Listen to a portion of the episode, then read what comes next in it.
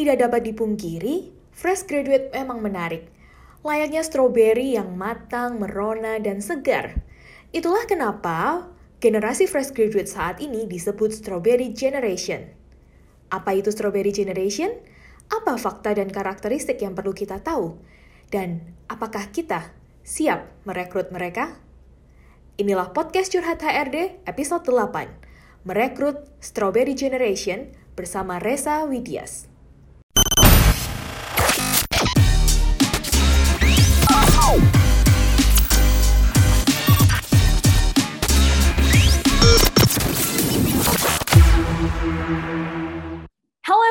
Welcome back to Curhat HRD. Semuanya apa kabar? Semoga semuanya dalam keadaan sehat, tetap semangat, dan tetap punya uh, kepercayaan diri untuk memulai hari baru Anda, untuk terus menghadapi tahun 2022.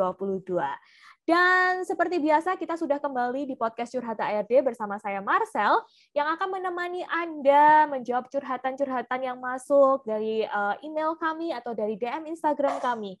Jadi eh, teman-teman juga semua di sini boleh banget kalau misalnya masih ada yang mau dicurhatin, boleh langsung ke Instagram Sinergia di @sinergia underscore konsultan atau bisa juga email kami di info at sinergiakonsultan.com. Nah, teman-teman, eh, kita akan tetap merangkai dari episode ke episode. Mungkin masih ada yang ingat kemarin episode terakhir bersama siapa dan kita membahas tentang apa? Nah, karena spesial nih ya, di bulan Maret kita akan membahas tentang rekrutmen. Uh, di episode ke-6 kalau nggak saya, ke-6 itu kita membahas tentang uh, penting nggak sih ngelakuin tes untuk tes rekrutmen untuk level leader gitu. Ya, itu kita juga sudah bincang-bincang bersama Colin. Jadi kalau buat yang belum mendengarkan tentang uh, topik itu, diskusi itu bisa langsung podcast di episode ke-6. Dan yang lalu baru aja kita sudah bersama Kak Fatma, kita membahas tentang pentingnya SOP dalam rekrutmen ya. Dan kali ini untuk menutup podcast tentang rekrutmen di bulan Maret, saya sudah mengundang satu orang lagi gitu yang rasanya kalau misalnya uh, Bapak Ibu kebayang kenapa saya ambil topiknya ini karena yang bersangkutan ini dunianya memang dunia dunianya gitu ya dan kayaknya saya yakin juga Bapak Ibu semua uh, business owner, human capital practitioner, professional leader belum pernah mendengarkan suara satu ini. Karena saya baru aja mengundang pertama kali. Kan sesuai janji saya ya, di awal uh, awal tahun 2022 saya bilang ya podcast uh, curhat HRD nanti kita akan mendatangkan orang-orang yang lebih fresh. Wah. Dan ini adalah salah satu yang fresh from the oven. Cie. Kayaknya saya langsung sapa aja. Uh, beliau adalah Reza Widias. Hai, saya Hai. Kak Reza. Apa kabar Kak Reza? I'm very good. Apa kabar, Kak ah, Marcel? Baik banget dong di sini. Thank you, thank you. Eh, terima kasih loh udah mau diskusi bersama-sama di podcast Curhat ARD ya. Iya, my pleasure. Thank you sudah diundang untuk cop-cop sedikit di sini ya. Ah, siap. Kak Reza, kayaknya kan kita yes. semua ini yang dengerin podcast Curhat HRD, kecuali saya, itu kan belum mengenal dirimu gitu kan. Nah, boleh dong sharing-sharing uh, aktivitasnya apa, kesibukannya akhir-akhir ini apa? Oke, okay, um, saya saat ini masih sebagai HR practitioner, jadi baru aja join ke satu uh, company ya, mm-hmm. dan uh, kita baru coba untuk merubah dan mendevelop sistem-sistem yang ada di sini gitu. Itu satu uh, kegiatan yang utama sih ya. Ada hmm. beberapa kegiatan yang lain. Nah, ini kita juga kami juga lagi ada project untuk uh, recruitment ya hmm, talent hmm, acquisition di uh, Southeast Asia untuk kita bawa ke klien kita di North America sana. Nah, terus kesibukan yang lain paling ya sekarang masih sibuk sama teman-teman yang ada di asesor juga, SDM dan juga sibuk kuliah nih Kak. Oh, gitu. kuliah lagi? Kuliah lagi, belajar lagi, oh, nanti wow. jadi fresh graduate lagi. ya, ya, ya, ya, ya, ya. Ini ini uh, baru tahu ini informasinya Kak Reza kuliah lagi. Kuliah di bidang apa kali ini Kak? Masih di bidang yang uh, passion saya ya, di hmm? masih di bidang human resource jadi di manajemen oh. sumber daya manusia juga. Gitu. Wah, menarik, hmm. menarik. Kayaknya kita bisa banyak curi ilmu nih teman-teman dari Kak Reza. Setuju? Mari kita berbagi ilmu. kita nggak nggak curi ya, tapi berbagi ya. Yeah, nice quote. Yeah. Oke, okay. Kak Reza, uh, aku juga sempat tahu dirimu sebelumnya juga ada di dunia pendidikan. Betul, betul, ya? betul, nah, betul banget. Ya. Dan sebenarnya kalau di dunia pendidikan ini sebenarnya kan menghasilkan menghasilkan fresh graduate, fresh graduate. Betul ya. Nah, Betul. Uh, maka sebenarnya topik yang akan kita bahas di hari ini, diskusi kita di podcast Curhat HRD, uh, kita akan membahas teman-teman sebenarnya terkait dengan uh, rekrutmen fresh graduate. Wah, ini seru-seru sedep gimana gitu nggak sih? Seru pasti dong. Seru kan? Fresh graduate ya? Iya. Uh, fresh. Fresh harusnya, harusnya dia fresh ya kan. Tapi kita mungkin sekitar tiga tahun lalu ya, tiga empat tahun lalu sebenarnya dunia kerja itu industrial itu semua sedang dimasuki oleh levelnya millennials. Wah, ngomongin millennials itu kayaknya hot gitu kan. Gimana caranya dealing with millennials, gimana caranya rekrut millennials, gimana caranya memimpin tim yang millennials, wah macam-macam gitu. Nah, sekarang udah mulai nih geser-geser nih. Udah masuk Gen Z yang kabarnya masuk ke dunia kerja gitu. Betul. ya kan uh, yang mana itu sebenarnya dulu mungkin mahasiswanya kak Reza kali ya. Iya betul kali betul okay. betul. Nah kira-kira kak sebenarnya kalau kak Reza ngamatin pasti ada perbedaan yang cukup signifikan dari generasi ke generasi ya. Kalau kita ngomongin dari uh, baby boomers Gen X Gen Y atau millennials terus sekarang kita masuk ke Gen Z. Uh, ada nggak hal-hal yang Kak Reza amati karakteristik fresh graduate masa kini yang sebenarnya perlu kita ketahuin, perlu teman-teman business owner dan HR practitioner ketahuin. Oke, kita ngomongin tentang karakteristik fresh graduate ya. Betul banget, pasti berbeda. Eh, masing-masing generasi itu punya karakteristik yang masing-masing ya. Dan di generasi uh, saat ini itu karakteristiknya sangat berbeda, benar-benar berbeda kak. Karena seiring dengan perkembangan teknologi, mereka juga menjadi suatu generasi yang tentunya uh, sangat adaptif di bidang teknologi itu gitu. Oh, oke. Okay. Betul. Dan jadi kalau kita mau merekrut sebagai seorang uh, eh, HR practitioner atau mm-hmm. business owner itu mm-hmm. itu kalau merekrut fresh graduate itu sebenarnya tantangan tersendiri sih menurut saya. Mm-hmm. Dengan berbagai kelebihan dan kekurangan tentunya ya. Ibaratnya itu seperti gambling gitu deh kalau kita mau rekrut uh, fresh graduate ini. Benar, gitu. benar, benar. Uh-uh. Hmm, betul.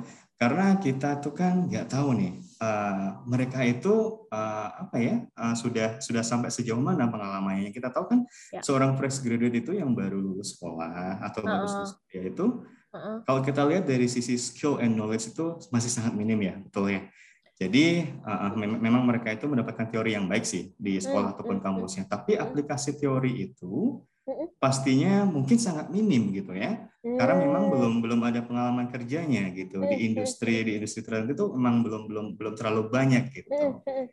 Nah paling paling banter sih mereka mengaplikasikan teori itu ketika mereka ada uh, kuliah lapangan ketika mereka menjadi trainee so, di magang gitu ya, ya, ya ataupun ya, ya, ketika mereka melakukan penelitian atau skripsi ataupun uh, ya tugas akhir seperti itu.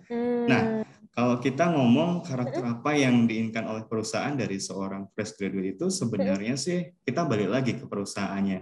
Dia okay. mau punya seorang talent yang seperti apa. Tentunya kan berhubungan sama value-value dari perusahaan, perusahaan itu, itu visi misinya ya kan? Iya culture-nya seperti apa culture gitu. betul betul betul. Hmm, itu jadi hal yang sangat penting banget. Nah karena fresh graduate itu usianya saat ini di tahun 2020 atau 2022 rata-rata itu 20 tahunan betul ya? Betul betul. Di 20, generasi 20, Z itu betul uh, betul, hmm. betul. Kita sudah pasti tahu deh stereotip yang beredar saat ini tuh Gen Z itu karakternya nggak bisa lepas dari gadgetnya nggak? Betul banget ya? banget sih. Hmm, hmm. mau makan foto doanya, dulu. Uh, uh, ritualnya doanya malah foto. Ya bener, bener, mau bener. minum pegang HP. Iya Tidur sih. pegang HP screening gitu ya. Uh, uh, terus mau belajar juga pegang HP. Betul, Ada waktu betul. luang pegang HP, nggak pernah ya. lepas dari pegang HP ya kayak gitu. Hmm. Itu menjadi salah satu karakter dari uh, fresh graduate masa kini itu. Hmm. Tapi mereka itu nggak nggak cuma buruk, mereka tuh banyak banget positifnya loh kak. Karakter hmm, mereka itu. Gitu. Apa itu? Apa itu? Yang pertama, curious. Mereka tuh rasa ingin tahunya, yes, mereka itu rasa ingin tahunya tinggi banget. Benar-benar tinggi. Kepo. Super kepo. Super Selalu kepo. pengen tahu. Yang nggak okay. boleh tahu, mereka tetap pengen tahu. Ah, ya, ya, ya, ya, ya. Karena mungkin juga uh, apa ya? caranya untuk mendapatkan informasi saat ini tuh sangat-sangat gampang dan mereka sangat terbiasa nggak sih kak? Iya betul. Jadi mereka itu dengan gampangnya mendapatkan berbagai macam informasi dari gadget yang mereka miliki. Hmm, okay, mereka dapat okay. informasi sana sini sana sini ya dari gadget yang mereka miliki. Oke, okay, oke, gitu. oke. Ya, ya, ya, Jadi ya. jangan jangan sampai salah. Mereka tuh techno savvy banget. Tech savvy. Yes, dari bidang teknologi mereka sangat ahli banget. Ini tentunya bisa dimanfaatkan dong uh, uh, oleh betul. perusahaan ya. Mm-hmm, gitu. Mm-hmm. Mereka benar-benar uh, peka banget dengan perkembangan teknologi. Mm-hmm. Gitu. Ini kalau ngomongin juga uh, the future competencies ya kayak ya. kan ini kan sering disebutin ya uh, kita butuh orang yang tech savvy gitu kan, yang punya hmm. kompetensi teknologi savvy-nya oke. Okay. Nah, hmm. fresh graduate jadi menjanjikan ya di area ini ya. Betul, kalau dari sisi ini tentunya mereka sangat menjanjikan. Artinya mereka pun hmm. untuk belajar itu lebih cepat. Ah, benar, gitu. benar, benar. Mereka benar. lebih lebih ke arah teknologi itu lebih cepat banget memahami gitu ya dibandingkan dengan mungkin di usia saya walaupun usia saya masih muda juga ya. mungkin memiliki waktu lebih lama untuk mempelajari suatu teknologi yang baru dibandingkan mereka gitu. Iya sih, betul. betul mereka gercep banget, mereka gercep banget dan mereka itu researching effort. Jadi itu luar biasa banget. Mereka tuh bisa sampai berjam-jam, bisa sampai okay. lama-lamaan gitu tuh mereka tetap kuat gitu untuk mengetahui sesuatu gitu. Hmm. Luar biasa banget gitu. Ya ya ya ya. Tech savvy. Oke. Okay. Hmm. Ada lagi nggak sih kak positifnya? Kalau tadi aku uh, catat ada curious ya kan. Terus yang kedua hmm. mereka tuh tech savvy. Ada lagi nggak? Uh, apa yang sebenarnya bisa kita manfaatkan, manfaatkan yang uh, kita ambil hal positifnya dari uh, si fresh graduate ini? Hmm, banyak sih kak. Salah satunya itu shortcut ya. Shortcut itu maksudnya hmm. artinya shortcut dalam arti positif. Jadi mereka tuh pasti bisa mengambil jalan pintas, artinya untuk memotong atau memangkas oh. mungkin birokrasi birokrasi birokrasi artinya uh, kalau dulu kita belum pakai digital hmm karena sudah banyak digital itu jadi terpangkas nah mereka iya tuh sih, pandai betul. untuk hal-hal seperti itu hmm. jadi intinya mereka tuh speednya tuh luar biasa kenceng banget ya level hmm. energinya juga selalu lebih tinggi daripada yang udah ya yang sudah berumur kan gitu ya. Jangan bilang saya ya gitu. No, nggak ada bilang. Oke. Okay, iya. Terus, hmm. uh, terus ada lagi mereka itu street smart. Hmm. Tahu nggak street smart? Street, street smart itu apa kan? Uh, kecerdasan jalanan. itu benar sih ya. Cuman maksudnya di sini street smart itu mereka itu belajarnya lebih ke arah otodidak. Jadi mereka okay. tuh pintar dengan cara mereka sendiri.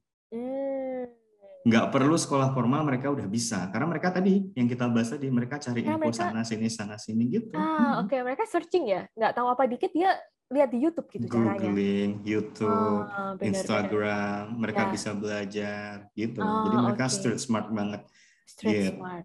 betul okay. dan ditunjang dengan hmm keinginan mereka untuk selalu mau mm-hmm. ingin belajar. Jadi kan mereka tetap mm-hmm. curious, mm-hmm. mereka selalu pengen tahu, mereka yeah. mau belajar. Yang paling penting mm-hmm. mereka pengen bisa gitu kan. Kalau mereka sudah okay. tertarik dari dalam satu hal yang mereka mm-hmm. anggap itu memberikan experience yang baik, uh, kesenangan tersendiri, mereka akan semakin tertarik. Mm. Gitu. Karena kecenderungan untuk uh, teman-teman di usia-usia seperti itu kadang mudah mm-hmm. bosen ya, mudah mm. bosen terhadap satu hal Betul, nah, kalau betul. kita sebagai seorang HR practitioner mampu mewadahi keinginan tahuan mereka, hmm, itu hmm. akan jadi satu hal yang benar-benar positif buat mereka, buat ah, perusahaan juga. Yeah. Justru akan jadi satu wadah tertentu gitu kan untuk teman-teman ini betul, bisa betul. Me, apa ya benar-benar mengaktualisasikan dirinya seperti apa. Betul, okay. betul Kak Ya. Ini nih menarik ya. Jadi teman-teman podcast Curhat HRD uh, eh, ada beberapa poin yang aku catat dari Kak Reza tentang karakteristik fresh graduate masa kini gitu. Karena kalau kita mau rekrut fresh graduate sebenarnya kita kayak agak-agak uh, ya itu ya proses rekrutmen selalu aku bilang itu kayak beli kucing dalam karung gitu apalagi fresh graduate. Tadi Kak Reza bilang iya juga ya mereka mungkin banyak teorinya dia ngerti gitu uh, knowledge-nya seperti apa tapi secara skill mungkin mereka lack of skill karena mereka nggak terjun langsung tapi cuma tahu teori doang. Tapi ada sifat positifnya ada hal-hal positif yang dimiliki fresh graduate. Aku ulangi dikit ya Kak Reza uh, keywordnya aja deh. Jadi kalau fresh graduate itu uh, orangnya curious Terus yang kedua tuh teknologi savvy. Yang ketiga tuh mereka shortcut in a positive way, ya kan bisa hitungannya ngelakuin sesuatu tuh cepet gitu, bisa memangkas birokrasi-birokrasi. Lalu yang keempat street smart gitu. Jadi uh, hal ini yang memang jadi satu hal positif kalau Anda hire fresh graduate. apakah dalam hal ini ini kepikiran aja ya karya saya uh, bisa disebut juga sebenarnya mereka tuh cukup agile ya lincah gitu nggak bisa juga atau gimana bisa, bisa. Mereka lincah, mereka itu aktif, mereka super speed gitu. Oh, Jadi jangan khawatir, bahkan mereka lebih, ya karena tadi uh, kita bahas masalah bosen gitu ya, mereka bisa malah lebih adaptif. Artinya mereka bisa bisa ke sana, bisa ke sini, tapi itu juga bisa jadi backfire juga buat kita oh, juga. Betul, kita harus benar-benar menyiapkan program yang baik untuk mereka lah, agar mereka nggak yeah. bosan, agar betul. mereka lebih tekun, agar mereka juga lebih reach their potential seperti ya, itu. Ya, ya. Dan juga sistem supaya mereka juga nggak ngawur. Ya, betul. Ya, betul, betul ya. Oke. Okay. Dan inilah teman-teman uh, hal positif yang bisa Anda dapatkan dari fresh graduate Um, cuman kayaknya saya juga jadi curious. Wah, jangan-jangan saya Gen Z fresh graduate karena curious. uh, kenapa sih kita tuh banyak dengar isu juga kak? Dan uh, aku sempat satu ini cerita dulu ya kak ya. Aku sempat mm-hmm. live di salah satu Instagram uh, bersama anak-anak Gen Z yang sudah mm-hmm. akan masuk ke dunia kerja. Jadi mereka sedang kuliah gitu. Uh, salah satu yang mereka tanyakan adalah tentang strawberry generation gitu karena aku juga baru mendengar, karena yang aku lebih sering dengar dan pahami adalah sandwich generation. Nah, tapi istilah baru yes. nih, strawberry generation. Karena saya melihat bahwa, oh iya ya, ketika saya baca literasinya lebih dalam tentang strawberry generation, benar juga nih, anak-anak zaman sekarang yang Gen Z ini, mereka karena banyak informasi, mereka tuh orang-orangnya kreatif gitu kan, aktif, oh, banyak idenya gitu kan. Tapi di lain sisi katanya nih katanya secara emosi kurang. Nah, tapi aku nggak ngerti. Kalau dari uh, Karesa sendiri, apakah melihat fresh grad ini termasuk strawberry generation atau enggak sih? Atau sebenarnya nggak ada hubungannya? Strawberry Generation, namanya lucu, unyu gitu ya, strawberry. Kenapa harus strawberry? Nggak nggak buah yang lain gitu ya? Manis kecut gitu loh. Manis kecut. Ya, jadi sebenarnya uh, mungkin Kak Marsha juga tahu ya bahwa kenapa sih disebut Strawberry Generation ya. Ini sebutan untuk generasi setelah generasi milenial ya. Tuh di generasi Z tadi ya. Um, Prof. Renal Kasel itu pernah menjelaskan bahwa strawberry generation ini itu mula-mula diamati di Taiwan gitu. Itu ditujukan untuk generasi baru yang dianggap lunak, lunak gitu ya, seperti halnya strawberry. Kita tahu nih strawberry kalau oh. disikat, dikenain benda tajam dikit aja, maka akan cepat rusak terluka gitu kan? Oke. Okay. Terluka. Okay. Jadi perumpamaan ini itu sebenarnya uh, dihubungkan dengan generasi baru kita itu tadi hmm. yang cepat sekali rusak, cepat hmm. sekali goyah oleh perkembangan di sekitarnya. Jadi jangan uh, nggak nggak usah ini uh, nggak usah lupa kita selalu sering dengar kan dikit-dikit mereka butuh healing healing iya. Iya. waktunya healing dikit-dikit healing iya, dikit-dikit butuh dikit-dikit butuh yes dikit-dikit butuh rewarding dikit-dikit mental health gue terganggu. Nah itu karena memang memang dari kalau boleh dibilang karena uh, ya juga faktor background dari keluarga hmm. juga ya. Hmm. Karena mereka juga punya karakter mereka tuh selalu ingin uh, memiliki aktualisasi diri. Jadi uh, mereka selalu butuh uh, pengakuan gitu kan. Jadi okay. dikit-dikit mereka upload di, di di di story, Instagram, WhatsApp. Mereka butuh pengakuan seperti itu. Bahkan mereka nggak segan-segan curhat di sosmed gitu betul, curhatnya betul. bukan ke HRD curhatnya ke sosmed. Iya. Kayak gitu kak. Nah lalu kalau boleh dibahas sedikit mengenai penyebab dari generasi strawberry itu menjadi seperti itu ya okay. saya lanjut sedikit. Prof. Renal itu pernah mengatakan hal ini terjadi karena didikan para orang tua gitu yang membesarkan anak-anaknya uh, dalam kondisi yang mereka sejahtera mereka punya segala sesuatu jadi dikit-dikit mereka diturutin gitu, hmm, hmm, hmm, nggak bisa dikerasin, dimanja. Jadi uh, dari anak-anak strawberry generation ini ketika ketemu kesulitan, mereka akan kabur, mereka akan melarikan diri, bukannya menghadapi, tapi malah kecenderungannya malah melarikan diri. Maunya gampang, maunya enak-enak aja, gitu kan. Ini ini jadi jadi menarik ya kak ya, ya, ya juga ya gitu. Maksudnya aku jadi flashback. Uh, ketika masa-masa mungkin baby boomers yang mana sebenarnya mereka lahir itu uh, pada zaman perang gitu kan Betul. masa kecilnya yes. masa perang uh, bagaimana keras. mereka mm. keras gitu akhirnya uh, ketika di dalam perusahaan pun dia akan cenderung sebagai orang yang keras berkuasa Betul. semuanya harus tunduk sama dia semuanya Betul. turut sama bos kan gitu ya Terus langsung yeah. masuk ke uh, Gen X gitu. Yang mana Gen X ini sudah mulai jadi anaknya si baby boomers kan gitu.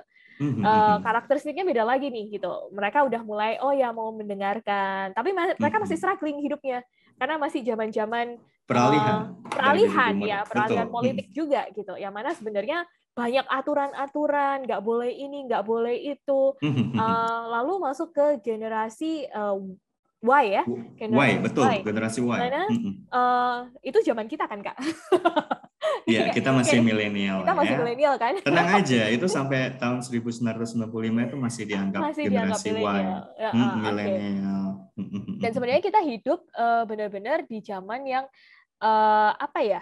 Bisa dibilang peralihan dari yang otoriter ke demokrasi gitu. Yes. Boleh berpendapat, kita juga uh, suka kalau misalnya dikasih reward, achievement gitu kan, mulai-mulai bisa speak up dan segala macam. So kalau misalnya generasi milenial itu mode-mode ya kayak aku dan Kak Resa yang suka ngoceh gitu. Jadi wajar ya teman-teman Bapak Ibu wajar. Nah, ini cukup berbeda ketika kita masuk ke generasi bawahnya kita yaitu uh, generasi Z atau strawberry generation Betul. Iya juga ya, berarti kan aku membayangkan orang tuanya si generasi Z ini adalah generasi X. Mm-hmm. Bener ya? Yang sebenarnya mm-hmm. mereka udah pikirannya mulai terbuka, mereka sudah mulai uh, apa? Pendidikan itu kan udah makin meluas ya. Jadi kayak misalnya pendidikan dari luar masuk ke kita, kita sudah mulai bisa uh, menerima budaya Barat misalnya. Nah, hal-hal seperti ini membuat mereka jadi lebih maju lebih maju Dalam, dan lebih terbuka karena kan semakin betul. iya lebih semakin ke sini itu demokrasi semakin apa ya bebas makin bebas, luas gitu benar, kan benar, benar. kreativitas betul. juga makin uh, luas, ini kan ya banyak. makin luas mm -hmm. banyak juga betul betul betul, betul. nah uh, karena hal yang serba mudah itu tadi ternyata ada sisi negatifnya juga ya Iya. Betul. nah, kalau kita balik Kak ke apa namanya fresh grad saat ini, fresh graduate fresh graduate saat ini, mm-hmm. uh, apakah dia itu termasuk uh, strawberry generation ya? Um, bisa dibilang iya sih. Mm-hmm. Bisa dibilang iya. Mm-hmm. Karena kan memang kita melihat tadi uh, kita juga sebutkan memang ada beberapa kekurangan-kekurangan yang menjadi karakteristik uh, Gen Z itu menjadi seorang strawberry generation gitu. Bisa dibilang seperti itu, tapi bukan berarti saat ini fresh graduate itu selamanya buruk ya kayak enggak. Ya, ya, ya, ada ya, kelebihan betul. yang kita sebutkan tadi. Tadi. Kalau memang dibilang mereka ya mereka dibilang uh, rapuh, uh, lemah, ada benernya. Tapi kan hmm. memang itu menjadi satu kekurangan yang harus menjadi tanggung jawab kita sebagai seorang hmm. HR nanti mendidik Bener. dan mengembangkan mereka. Gitu. Wah aku aku suka statement ini gitu karena sebenarnya uh, ini bukan cuma masalah generasi aja gitu teman-teman business mhm, owner, human mhm. capital practitioner ataupun anda professional leader. Karena ini sebenarnya ketika seseorang itu sudah memutuskan bekerja bersama kita, mau direkrut di perusahaan kita, artinya kita punya tanggung, tanggung jawab lebih nih gitu. Iya, dia bekerja, tapi kita kayak uh, aku membayangkan itu kalau orang sudah memilih kita ya kita harus benar-benar ngayomi dia sebagai keluarga kita kayak gitu. Mm-hmm. Setuju, ya, setuju. Jadi uh, sebenarnya program ya kalau tadi Kak Reza bilangnya program apa sih yang sebenarnya kita harus berikan kepada mereka itu juga jadi tanggung jawabnya yes. uh, perusahaan begitu. Betul betul. Kalau saya melihat gini sih kak, uh, fresh graduate itu lebih ke arah preparing mental mereka dulu. Kenapa sih preparing oh. mental? Karena kan mereka itu baru memasuki dunia yang baru. Sebelumnya tuh mereka dunianya adalah dunia belajar ya. Sekarang memasuki dunia kerja yang tentunya nggak seindah apa yang mereka bayangkan gitu kan. Iya, pasti. Baru masuk uh, mereka berhasil masuk di suatu perusahaan yang mereka inginkan. Oh, udah senang. Dianggap hmm. sama mereka itu sudah jadi tujuan akhir. No, itu baru permulaan, jangan hmm. salah, gitu kan? Uh, uh, jadi mereka harus disiapkan mentalnya. Itu penting banget. Kalau nggak gitu, mereka karena mereka tadi ada kecenderungan agak cepat rapuh, cepat lemah gitu ya, mereka akan akan jump gitu ke mana-mana, move ke mana-mana gitu. So kita benar-benar harus siapkan program yang kayak Kak Marsa bilang tadi hmm. dari awal sampai akhir gitu. Mentalnya oh. harus diperbaiki dulu, diperbarui, mindsetnya diperbarui sesuai dengan culture-culturenya perusahaan dibentuk kok istilahnya gitu. Ah oke okay, oke okay, oke. Okay. Jadi itu ya teman-teman yang namanya culture perusahaan bukan jadi pajangan di dinding anda aja ya. Tapi itu bisa dibuat. Ini kayak nyindir saya juga nih, oh, oh, juga. Maaf maaf. jadi ini uh, bisa dibentuk jadi satu program. Kak yep. ada nggak sih uh, Kak Reza punya pengalaman atau punya hmm. satu program yang memang itu kayaknya fun banget gitu untuk anak-anak strawberry generation atau untuk fresh grad? Oke, okay, kalau dibilang yang fun itu agak sedikit berbeda perlakuannya dengan uh, apa talent-talent yang ada di, di generasi sebelumnya ya. Mereka okay. lebih suka secara visual, ya kan? Oh, Nggak banyak wordingnya. Kalau kita biasanya lakukan sosialisasi gitu wordingnya banyak aduh itu udah, uh -huh. udah udah generasi baby boomer banget gitu ya dan sebaliknya baby boomer sukanya yang tulisan-tulisan banget iya, betul, gitu ya. betul, betul. mereka nggak suka mereka lebih lebih lebih uh, senang kalau dijelaskan segala sesuatunya itu by visual dengan gambar yang menarik mereka lebih gampang menangkap itu hmm. lebih bagus lagi ketika ada video-video dan segala macam gitu ya nah hmm. kemudian uh, program-program yang lain itu yang pasti onboardingnya harus benar onboardingnya hmm. harus tepat bagaimana kita menyampaikan sedari awal kepada mereka apa sih perusahaan kita bergerak di bidang apa sih? Yang seharusnya mereka sudah tahu ketika mereka mau join sama kita ya. Gitu. Terus oh. kemudian kita harus jelaskan sistem dari KPI kita KPI posisi mereka maksudnya ya, ya kemudian performance management itu apa mereka juga harus tahu operational itu apa. Nah, itu kita juga harus memberikan itu pada mereka semua. Tentang KPI ini juga harus benar-benar uh, diberitahu dengan baik, Kak. Kan gitu ya. Karena mereka tuh baru pertama kali untuk bekerja ya. Dan mereka harus tahu tanggung jawab mereka itu apa capaiannya mereka apa proses penilaian kinerja mereka nanti seperti apa. Dan kita juga harus benar-benar rasional aja sih. Rasional itu artinya kita harus mampu mengukur fresh graduate ini yang masuk ke, ke perusahaan kita kemampuannya seperti apa. Tapi kita juga harus tahu di, di sisi yang lain potensial mereka itu seperti apa. So penting banget dari awal kita harus engage sama mereka. Jadi kita benar-benar hmm. tahu nih mereka seperti apa. Ya, gitu. ya, ya, ya, ya, ya. Banyak okay. program juga yang lain kak. Hmm, ya, kalau kayaknya, kita lihat, uh -uh. itu baru program onboarding lihat, aja ya. Onboarding banyak banget. Kalau kakak lihat sih di perusahaan-perusahaan besar itu mereka ada yang namanya manajemen training, betul nggak ya? Ya betul betul. Manajemen training itu bukan bukan satu hal yang mudah loh dibuat oleh suatu perusahaan. Hmm. Mereka harus benar-benar punya program kurikulum segala macam satu dua tiga tahun ke depan seperti apa Hmm. Karena mereka untuk manajemen training ini benar-benar disiapkan untuk menjadi seorang leader. Artinya hmm. dari fresh graduate mereka diambil itu akan menjadi seorang leader dalam perusahaannya gitu. Dipersiapkan menjadi Dipersiapkan. seorang leader ya. Justru yang diambil uh, di program manajemen training ini kebanyakan hmm. adalah anak-anak fresh graduate gitu atau maksimal iya, mungkin ya? sampai dua tahun. Betul. Kira-kira kenapa, Kak? Kenapa? Ya itu barusan aku mau tanya ke Reza. Kenapa Kak Reza tanya saya? Kenapa Karena ya? Karena fresh graduate itu um, lebih mudah dibentuk daripada yang sudah oh. experience-nya banyak. Ini kita berbicara tentang idealisme, Kak. Oke, oke, oke. Culture, kita bicara tentang yes. habit, ya. Betul. Kalau okay. fresh graduate itu lebih gampang, lebih mudah hmm. dibentuk oleh perusahaannya. So, ketika kita ambil orang yang sudah berpengalaman, idealis dengan pengalaman-pengalaman di masa lalunya, experience-nya sebelumnya akan agak susah untuk merubahnya. Gitu. Oh, Apalagi kalau kita ngambilnya generasi X, generasi yang sudah lama banget kan kan yeah, yeah. susah banget gitu kan untuk bentuk kayak oh, gitu bener, kan. Oke, okay. that's why teman-teman ya, ini buat para business owner nih yang dengerin podcast curhat HRD. Kalau kita mau hire manager, itu kayaknya susah banget tengkar mulu, konflik mulu. itu yang dialami klien-klien kami, Kak. Gitu. Oh. Karena mhm. ketika kita mhm. hire manager yang profesional, ya, kita mhm. bilangnya manager profesional. Oke, okay, kita hire uh, si X gitu kan, dia uh, mantannya siapa gitu kan, dia pernah kerja pengalamannya di mana di mana gitu. Dan dia langsung masuk ke perusahaan kita sebagai manajer tertentu. Eh ternyata banyak konfliknya. Kadang kayak ya belum sampai 9 bulan probation untuk manajer cabut. cabut gitu. Hilang lagi hilang lagi gitu terus gitu kan. Nah maka uh, ini adalah salah satu salah satu strategi yang bisa anda persiapkan secara jangka panjang. Justru anda hire management trainee untuk anda persiapkan jadi leader. Ya kan? Yeah. Nah, ini akan akan akan beda gitu ceritanya. Jadi Anda nggak perlu uh, apa ya baper lagi gitu kan konflik lagi sama manajer nggak perlu gitu karena ini memang sudah sengaja dibentuk oleh perusahaan untuk memang nanti menempati posisi sebagai leader kalau anda yes.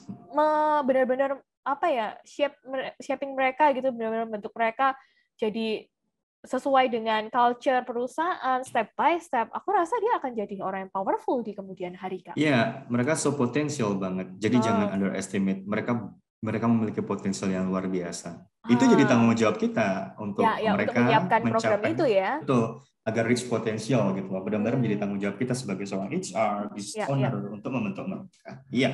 Oke, oke, oke. Ini menarik ya. Kita bisa bicara itu uh, kalau ngomongin rekrutmen fresh graduate, kita bisa benar-benar ngomongin jangka yang sangat panjang begitu. Hmm. Dan ini jadi agak berlawanan dengan uh, podcast di episodenya Kolim yang kita ngomongin uh, hire leader. Ya, memang hire leader itu jadi salah, salah satu challenge-nya buat perusahaan juga. Nah, Kak, um, ada nggak sih kalau kita memang benar-benar mau proses rekrutmen, gitu kan? Tips nih untuk teman-teman business owner atau HR supaya kita nggak terjebak pada CV yang indah-indah aja. Karena fresh graduate itu, aku akui ya kak ya, uh, ini aku ngalami sendiri nih untuk Sinergia Consultant. Perjalanan model CV, cie, dari 12 tahun yang lalu semenjak aku di Sinergia sampai sekarang, itu CV-nya makin indah-indah gitu. mereka tuh kalau ngasih CV tuh atraktif banget gitu dengan yeah, berbagai yeah, macam yeah, template yeah. yang dibuat sekarang kan mm, gitu. Mm, Tapi ketika mereka masuk itu ternyata tidak seindah CV-nya. wow. Bener nggak sih? Nah maka ada nggak sih uh, tips untuk para business owner, untuk para human capital practitioner, gimana caranya kita bisa melihat kandidat fresh graduate yang berkualitas? Oke, okay. Pertanyaannya luar biasa banget ya. Iya. Saya juga setuju CV itu nggak selalu indah gitu ya. Maksudnya CV itu indah memang, tapi kenyataannya mungkin belum tentu. Betul. Gitu. Betul. Setuju banget. Setuju. Makin ke sini makin bagus-bagus banget ya template-nya, uh, modelnya gitu ya. Oke, kita balik untuk uh, tips hire fresh graduate yang berkualitas. Yang pertama sebelum kita hire tuh kita harus tetapkan tujuan sih. Tujuannya gitu kak. Apa sih tujuan dari kita hire fresh graduate posisi ini? Kenapa sih perusahaan itu mau meng-hire seorang fresh grade? Posisinya hmm. apa sehingga bisa diambil oleh seorang fresh grade? Jangan sampai salah nanti harusnya uh, kita ambil uh, yang sudah berpengalaman, tapi kita ambilnya baru fresh grade. Nah, hmm. apalagi uh, perusahaan yang besar gitu nanti pasti akan salah ya. Hmm. Itu tujuan. Kemudian yang kedua tadi kita sudah bahas, kita juga harus persiapan perencanaannya juga kalau kita memang memang mau meng-hire fresh graduate, kita juga harus ambil risiko kak, karena hmm. mereka itu pasti akan lebih membutuhkan, membutuhkan banyak waktu untuk belajar, karena belum hmm. belum terlalu banyak experience-nya kan gitu ya. Iya betul betul. Benar. Jadi beberapa tips yang hmm. mungkin bisa dipertimbangkan. Yang hmm. pertama itu coba deh nilai para fresh graduate itu hmm dengan soft skill-nya dulu. Kalau hard skill kan itu nanti berdasarkan okay. pengalaman sambil berjalan ya, ya, ya, ya, ya, belajar Jadi kalau terus, mau meng-hire, ya. yes, belajar hmm. terus, never ending gitu ya. Hmm, hmm, kalau hmm. mau hire fresh graduate itu, soft skill-nya dulu yang dilihat. Kemudian okay. kecocokan dengan culture organization, budaya hmm. organisasinya. Culture gitu. fit. Hmm. Culture fit, betul. Kita sangat sangat ini ya harus ditekankan di sini kita harus benar-benar mencoba untuk open minded berpikiran hmm, terbuka hmm, hmm, untuk menilai para calon lulusan ini dari fresh graduate ini dalam tiga area yang spesifik indikatornya gitu. Ada soft skill tadi kita sebutkan kesesuaian budaya dan potensi dia bertumbuh itu ya. Itu harus diperhatikan banget. Oke ya ya ya. Ini ya ini aku mau highlight kata-katanya Kak Reza uh, untuk teman-teman yang dengerin podcast karena bukan potensi potensi yang anda lihat bukan cuma sekedar oh ya dia dia bagus di keuangan. Oh ya dia bagus di uh, eh, HR atau dia bagus nih di operation. Bukan potensi itu tapi potensi bertumbuh. Karena yes, beda banget loh kan ya kan? Kalau percuma dia iya. punya dia punya kemampuan accounting misalnya uh, dia bagus di finance tapi kalau dia nggak mau bertumbuh ya buat apa Betul, kalau ya dia nggak kan? mau bertumbuh buat apa? Dan kalau kita nggak menyediakan kesempatan bagi dia ah, bertumbuh ah, juga percuma. Iya, iya, iya, betul, betul. Jadi dua-duanya harus bersinergi dengan baik okay. antara si fresh graduate dengan company-nya perusahaannya. Siap, gitu. siap. Oke, okay. itu yang pertama. Tips yang pertama, jadi nilai mereka itu dengan soft skill sama mm-hmm. culture fit-nya. Kecocokan dengan budaya perusahaan Anda. Oke. Okay. Mm-hmm, betul. Uh, saya tambahin dikit untuk soft skill itu, Kak Marcel juga sudah pasti tahu ya. Soft skill ini maksudnya tentang creativity mereka, okay. flexibility, hmm. curiosity yang tadi kita sebut, ya, ya, kemudian ya, ya. selera-seleranya dia tuh apakah cocok dengan kita nanti, ah. terus kemauan belajar hal baru, pola pikir. Nah ini penting banget pola Mindset. pikir ya. Mindsetnya itu uh, sangat perlu banget kita nanti harus uh, perhatikan dan kemampuan memecahkan masalah. Mungkin bukan memecahkan masalah ya, tapi lebih ke arah memberikan pendapat. Karena kan kalau fresh graduate itu mereka datang pasti dengan perspektif yang baru. Ini bagus oh. juga loh buat seorang business owner. Uh, fresh graduate itu pasti lebih tahu uh, masa kini yang sekarang sedang ngetren tuh apa. Ya, itu betul, bisa betul, diserap betul. sama business owner sekarang kayak gitu ya, kan. Bisa jadi opportunities iya. ya. Oh, opportunities banget hmm, gitu.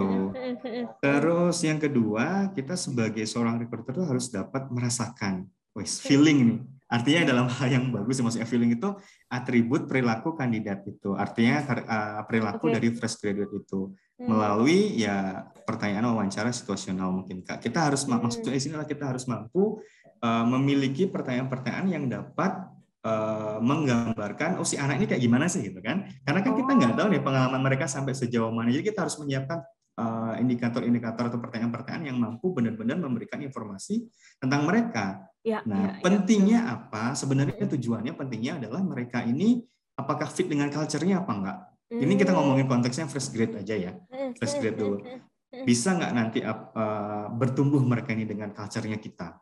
gitu. Karena mereka ini akan menjadi leader. Tujuan kita kan akan menjadikan mereka sebagai leader ya. Suatu oh, betul, saat. Betul, betul, betul, betul. Oke, oke, oke. Itu yang pertama, betul? Pertama dan kedua. Kedua oh, itu benar. kita harus yang kedua tadi oh punya wawancara yang situasional tadi ya. Situasional untuk, artinya hmm, uh -uh, uh -uh, mampu untuk benar-benar uh -uh. Uh -uh, mampu menggambarkan uh, pribadi dari si fresh graduate ini apakah okay, cocok okay. atau enggak nanti ya, gitu ya, dengan ya, kita. Ya, ya.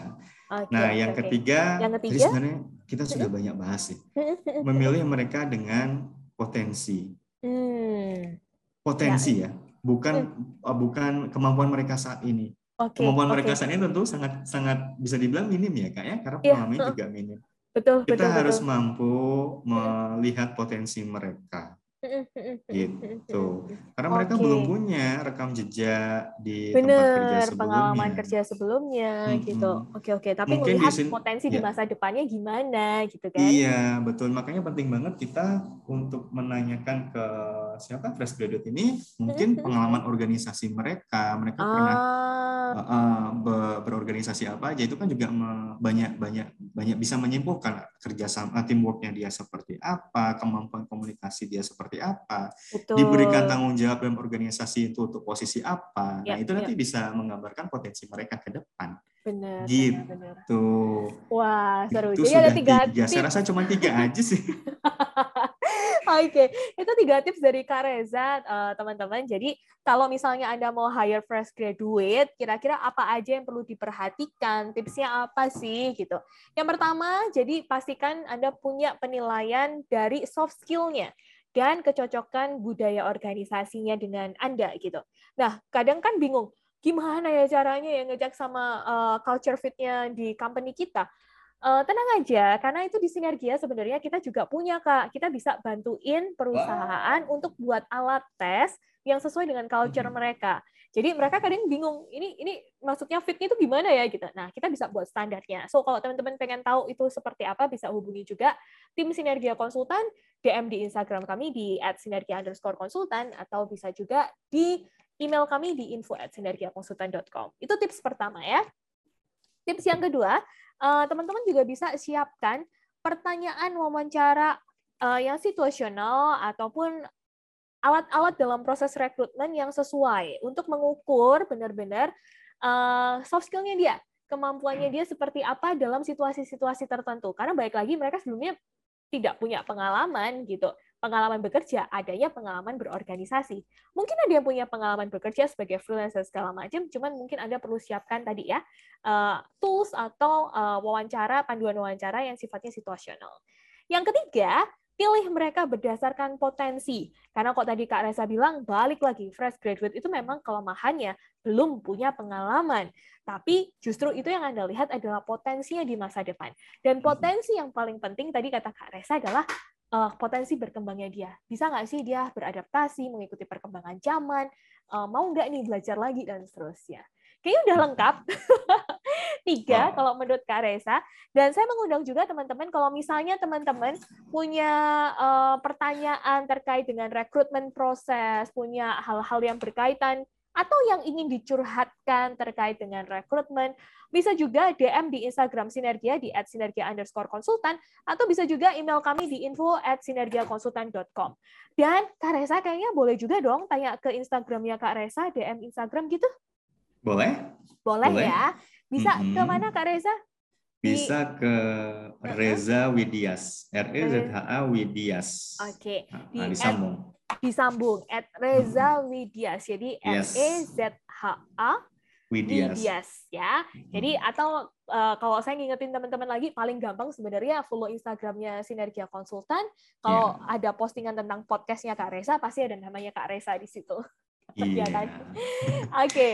kayaknya kita udah banyak dan kalau misalnya teman-teman tanya, Marcel, aku ngerti nih harus hire fresh graduate, cuman aku ragu-ragu karena aku nggak punya pengalamannya, aku nggak tahu harus seperti apa.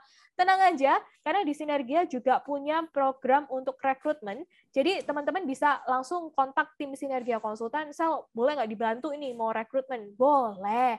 Atau misalnya Sel punya nggak panduan interview? Ada. Jadi pastikan teman-teman tetap terkoneksi eh, dengan teman-teman Sinergia Konsultan. Bisa di www.sinergiakonsultan.com slash kontak kami. Begitu ya. Nah, Kak Reza, sebelum kita yes. tutup diskusi kita pada hari ini tentang hire atau rekrutmen fresh graduate, boleh nggak sih share dikit take away-nya buat diskusi kita? Oke, okay, take away ya. Key take away itu kita sebagai seorang HR practitioner atau business owner, coba deh kita untuk be open minded gitu, terbuka. Hmm, hmm, hmm, hmm. Itu penting banget. Kita harus terbuka, pikiran kita harus terbuka dan siap untuk mendevelop para fresh graduate ini gitu. Okay. Gak ada yang instan. Jadi semuanya itu pasti butuh proses. Semuanya betul, pasti, betul. Uh -uh, semuanya ada effort-effort tertentu yang harus kita lakukan untuk mereka. Tapi jangan pernah ragu ya, jangan pernah underestimate terhadap fresh graduate. Pokoknya intinya siapkan aja plan recruitment, selection, dan sistem terbaik dalam mendevelop mereka. Gitu, Kak. Wah, kayaknya lengkap udah semua take away-nya diambil sama Kak Reza. Tapi kalau dari aku pasti punya take away juga. Yes. Uh, aku ambil juga dari diskusi hari ini sebenarnya kalau kita mau proses rekrutmen apa pun mau itu fresh graduate atau uh, Anda juga mau cari orang yang sudah punya pengalaman atau ya mereka pernah bekerja di satu tempat tertentu. Yang paling penting adalah Anda sudah nggak sih benar-benar mencocokkannya dengan budaya perusahaan Anda. Itu yang pertama. Lalu yang kedua, program apa yang sudah Anda siapkan untuk mereka. Karena saya ingat banget salah satu quotes-nya Bu Amel di buku Tiga Kunci Sukses, dia bilangnya gini, e, proses rekrutmen itu tidak menjanji, tidak menjanjikan Anda punya sistem yang baik sebenarnya. Ya, Anda hire orang baru itu belum tentu Anda mendapatkan sistem yang akan lebih baik dari sebelumnya atau pekerjaan yang lebih baik dari sebelumnya. Bisa jadi itu menambah masalah. Tapi justru program pengembangan apa yang sudah Anda siapkan untuk mereka. Ya, itu teman-teman di uh, ada di bukunya Bu Amal, jadi teman-teman bisa baca juga. Dan aku berterima kasih sekali lagi buat Kak Reza yang sudah mau berdiskusi bersama-sama dengan kita di podcast Curhat ini. Terima kasih sudah mengundang cuap-cuap di sini. Ah, thank, thank you. you. Dan boleh dong Kak ya, kapan-kapan kita juga live Instagram mungkin. Oke, okay, bisa diatur. Ini uh, pokoknya uh, Sinergia akan jago membuat kamu deg-degan deh. Thank you buat deg-degan banget emang. Buat deg-degan terus ya. Yes. Oke. Okay. Dan aku juga thank you banget untuk teman-teman yang sudah mendengarkan podcast Curhat HRD pada hari ini. Dan uh, ini adalah menutup sesi atau episode tentang rekrutmen di bulan Maret ini. Di bulan April kita pasti punya hal yang lebih seru. Kok tadi Kak Resa uh, singgung-singgung tentang manajemen trainee, Bulan depan kita akan bahas manajemen trainee lengkap tiga episode. Ah. Ya.